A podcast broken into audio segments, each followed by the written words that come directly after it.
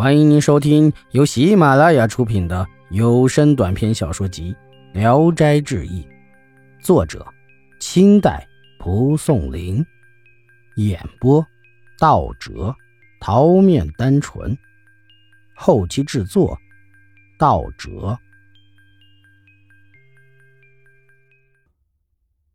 阎罗，山东莱芜有个秀才叫李忠之。性格正直诚信，不徇私情，每隔几天就会死去，身体僵硬的像尸体一样，三四天后才醒来。有人问他见到了什么，他也保密不说。同乡有个张生，也几天就死一次。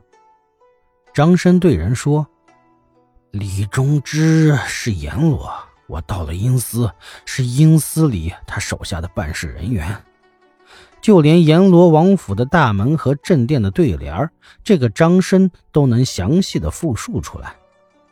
有人问李忠之昨天去阴司有什么事儿？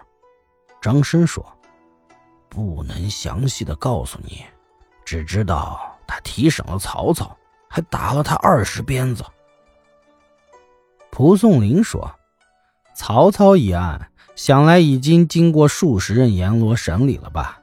处罚他转身为牲口，或者光脚在剑山上爬行等处罚，都应该罪名成立吧？曹操罪恶昭彰，量罪用刑并不费难，可是几千年过去都没能判决出结果，原因何在呢？难道因为被判死刑的罪犯以速死为快，以免零星受苦，所以才让曹操在阴间？迟迟不能判决，让他求死不得吗？太奇怪了吧！射将军有个叫射大友的人，字君实，是陕西省汉中阳县人士，隶属祖树顺部下。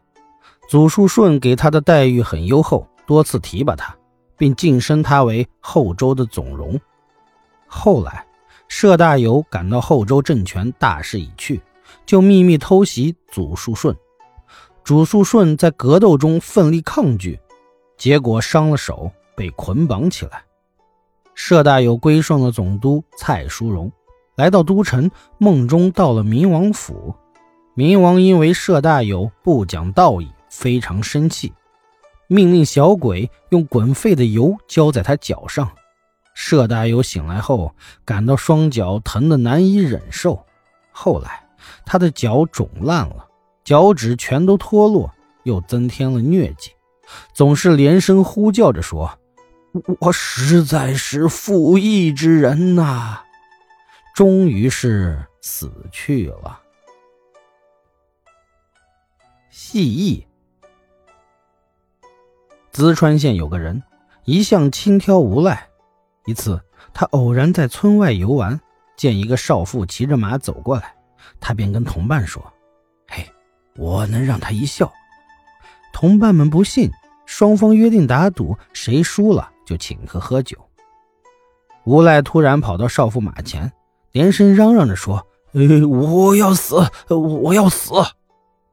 说着，从墙头上把一根高粱杆横抽出一尺多。解下腰带挂在上面，伸进脖项，做出上吊的样子。少妇经过他的身边，果然被逗笑了，大家也都笑了起来。少妇过去了，无赖仍然站在那里一动不动，大家更加大笑起来。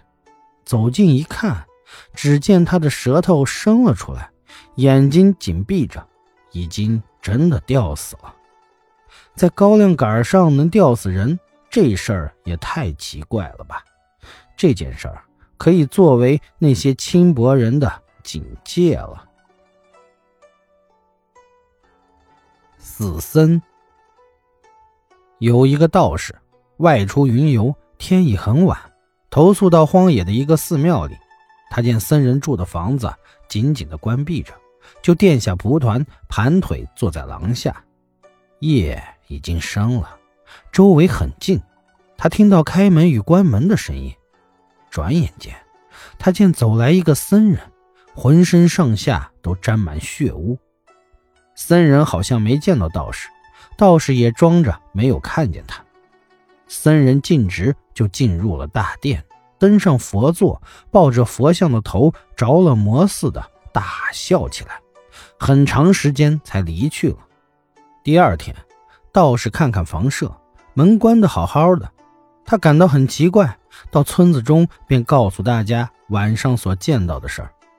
大家一块儿来到寺院，开门查验，看见僧人被杀死在地上，寝室中的席子和箱子都被掀翻了。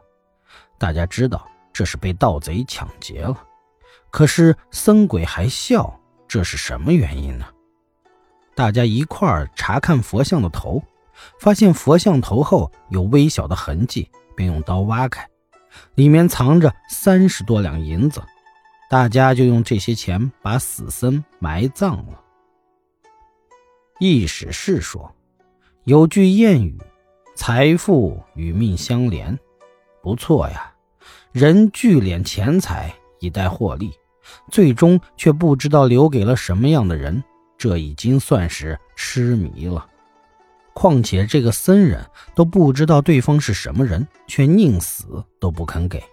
活着的时候不肯分享，死了还回头笑，守财奴的可以感叹如此！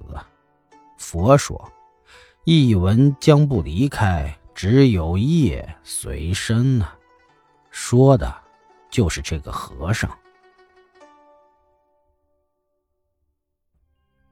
本集演播到此结束，谢谢大家的收听，喜欢请点赞评论。订阅一下。